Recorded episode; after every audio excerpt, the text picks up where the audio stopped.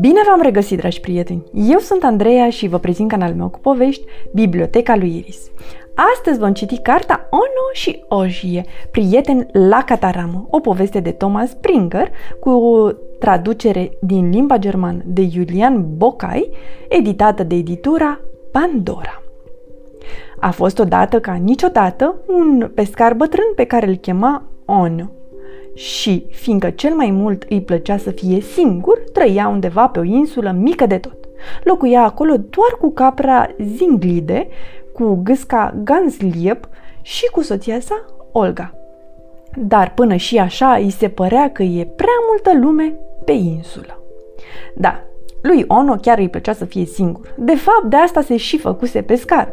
Putea astfel să cutreiere cât e ziua de lungă pe mare, să privească pescărușii și animalele mării, să pescuiască și să se lase legănat de valuri. Dar într-o zi s-a petrecut ceva îngrozitor. Lui Ono a început să îi se facă rău de mare. Răul de mare este o boală urâtă. Întâi începe să te doară burta, apoi te faci verde la față și la sfârșit, la sfârșit trebuie să dai la boboci. Blech. Dar partea bună cu răul de mare e că încetează când te întorci pe uscat. Partea rea e că începe din nou de îndată ce te duci iarăși pe apă. Și, dacă te îmbolnăvești odată de răul de mare, te ține apoi toată viața. Cel puțin așa i s-a întâmplat lui Ono.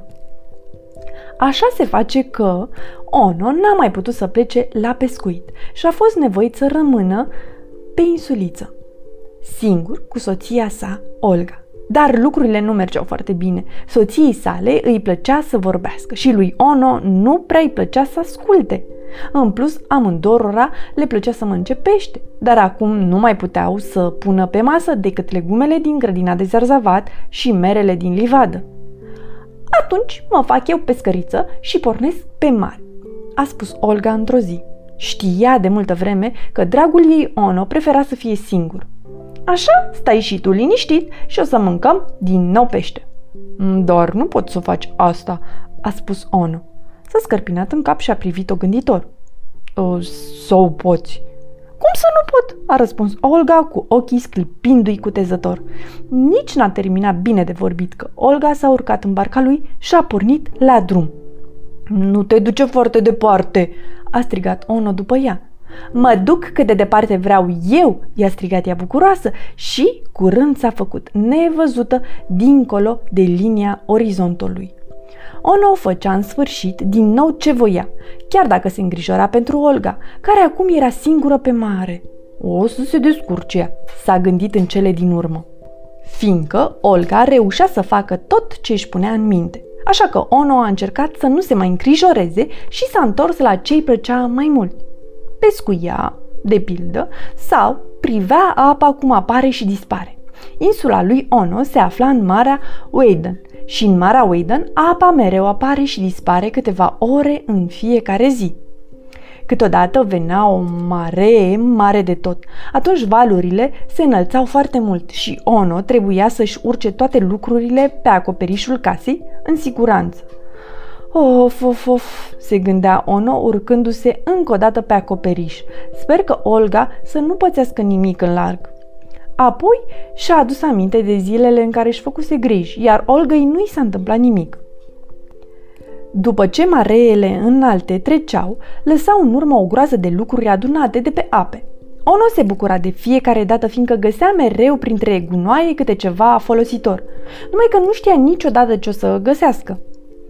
Însă, în ziua aceea, valurile au adus la mal ceva foarte neobișnuit, un animăluț care semăna într câtva cu o focă. Mm, tu ce mă ești?" a întrebat Ono nedumerit. A căzut pe gânduri, fiindcă niciodată în viața lui nu mai văzuse o asemenea creatură, însă animăluțul nu se mișca deloc. Ești poate o focă necată? O nu se scărpină gânditor în cap, căci focile nu arată chiar așa și de obicei nici nu se neacă ușor. Ono s-a plecat spre ghemotocul de blană udă și l-a apăsat cu mâna pe burtă. Atunci din gura lui au ieșit jeturi de apă, așa cum vezi la fântânile arteziene, și imediat animalul a deschis ochii. Știam eu, făcile nu se neacă așa ușor, a spus Ono. Înseamnă că ai putea totuși să fii focă. Poate că una ceva mai diferită. Animăluțul a scos un miorleit mic și nostim, iar Ono a râs ușurat. Și văzând că presupusei foci i se făcuse frig de la cât stătuse în apă, a înfășurat într-un plovăr vechi și i-a pus și căciulă. În urmă cu câțiva ani îl spălase plovărul și căciula cu apă fierbinte și îi rămăsese rămici, dar îi veneau tocmai bine blănosului. Deci, păi de focă ce ești, a spus Ono bucuros, o să te duc la celelalte foci pe insulă.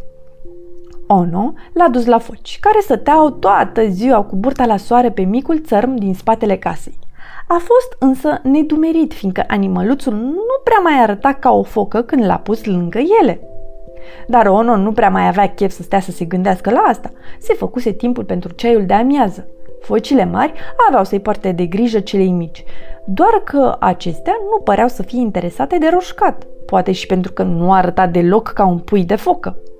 Ono s-a așezat să-și bea ceaiul într-un șezlong, bucurându-se de liniște. E confortabil șezlongul ăsta, se gândea, mai ales uh, perna de la spate.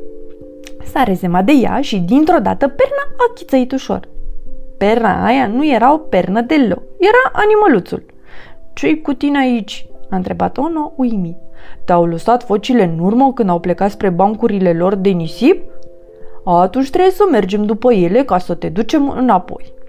Focile notau noaptea spre un banc de nisip care se afla departe de insula lui Ono.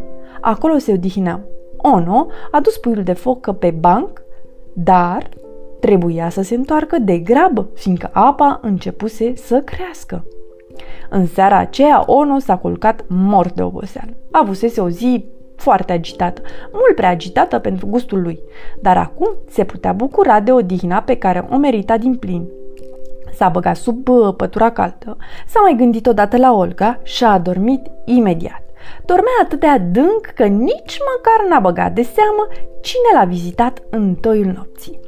S-a speriat când s-a trezit a doua zi. Patul îi era ud loargă. El îl ludase oare? S-a uitat sub pături și ce a găsit acolo l-a surprins. Era puiul de focă, care se întorsese. Cum ai ajuns aici?" s-a întrebat Onu, dar n-a putut să se gândească prea mult la asta, fiindcă Olga tocmai se întorsese de la pescuit. Ono se bucura că poate să o îmbrățișeze din nou și s-a dus să o întâmpine. Olga s-a mirat să-l vadă pe Ono alergând spre ea împreună cu un animal mic. E un pui de focă adus de furtună, i-a explicat Ono. Olga s-a uitat la ciudata creatură și i-a spus Nu e focă? E vidră. Vidrele trăiesc pe coastă și nu pe insule. A adus o furtună aici și nu mai știe cum să se întoarcă. Olga a căscat. Trebuie să mă duc să mă culc. I-a spus lui Ono și a luat animăluțul în brațe și s-a dus în pat. Ono o înțelegea bine. Întotdeauna ești foarte, foarte obosit când te întorci de la pescuit. Ono știa în sfârșit ce fel de animal era mica creatură, o vidră, și știa și unde să o ducă ca să poată fi din nou singur, pe uscat. S-a urcat în uh, drezina sa și a pornit la drum. Din păcate, drezinei i s-a stricat o roată chiar în noroiul de dincolo de țărm. Of, of, of, a spus Ono. Privea marea în fiecare zi, așa că știa că apa are să crească în curând. Ce porcărie!" a spus Ono. Ce este o porcărie?" a întrebat Vidra temătoare. Porcăria este... Ei bine, o porcărie, a răspuns Ono, ca de pildă când naufragiezi cu drezina și n-ai nici măcar un colac de salvare.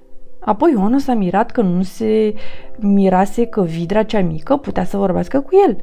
Dar într-un naufragiu ți se întâmplă cele mai neobișnuite lucruri.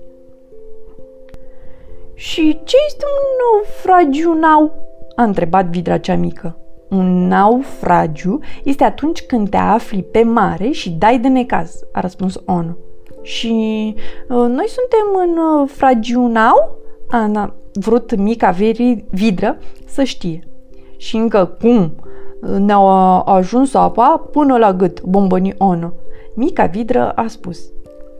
Ție ți-a ajuns apa până la gât, eu stau pe uscat. Așteaptă până mai crește marea, i-a răspuns Ono. Nu-mi pasă, a spus Vidra. Știu să not foarte bine. Însă Ono nu știa să note, nici măcar nu voia să se gândească la asta. Apa i-a ajuns lui Ono până la vârful nasului, așa că nu mai putea să respire decât prin pipă.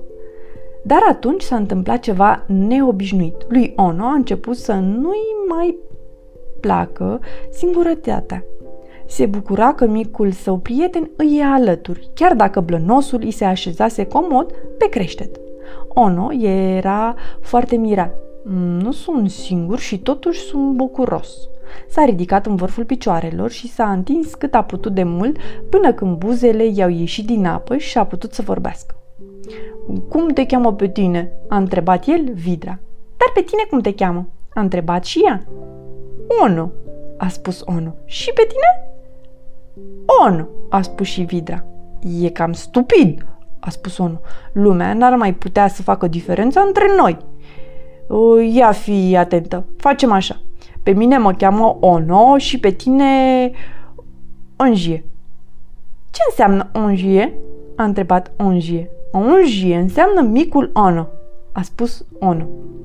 Onjie a fost de acord. După aceea, Ono n-a mai putut să facă nimic, fiindcă marea crescuse din nou. Din fericire, Olga trecea chiar atunci cu barca de pescuit prin apropiere. Ce faceți aici?" a întrebat ea uimită. Vă scăldați? Puteați să faceți asta mai bine acasă, în cadă, măcar acolo e apă mai caldă.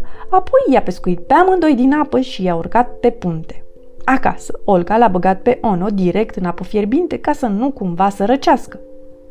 O să iau mica vidră cu mine și o să o duc pe uscat, a spus ea. Acolo e locul ei. Așa ea o să fie bucuroasă că se întoarce acasă și tu poți să fii singur din nou. Nu, rămân aici, sunt bucuroasă unde sunt, a spus Onjie și a sărit direct în cadă lângă Ono. Olga s-a uitat nedumerită la Ono. Ea nu putea să înțeleagă ce spune Vidra, numai Ono o înțelegea. Și ce făcea el? îi zâmbea Vidrei. Cred că micuțul meu Onje e fericit aici, iar eu, a adăugat el, ă, și eu sunt uh, fericit. Olga era uimită, dar apoi s-a uitat mai bine la cei doi, a râs și s-a gândit. Ei bine, chiar fac o pereche pe cinste. Așa a început prietenia dintre Ono și Onjie. De atunci cei doi sunt de nedespărțiți, deși Ono încă preferă să fie singur, doar că pentru Onjie face o excepție. Sfârșit. Pe curând, dragii mei, somn ușor!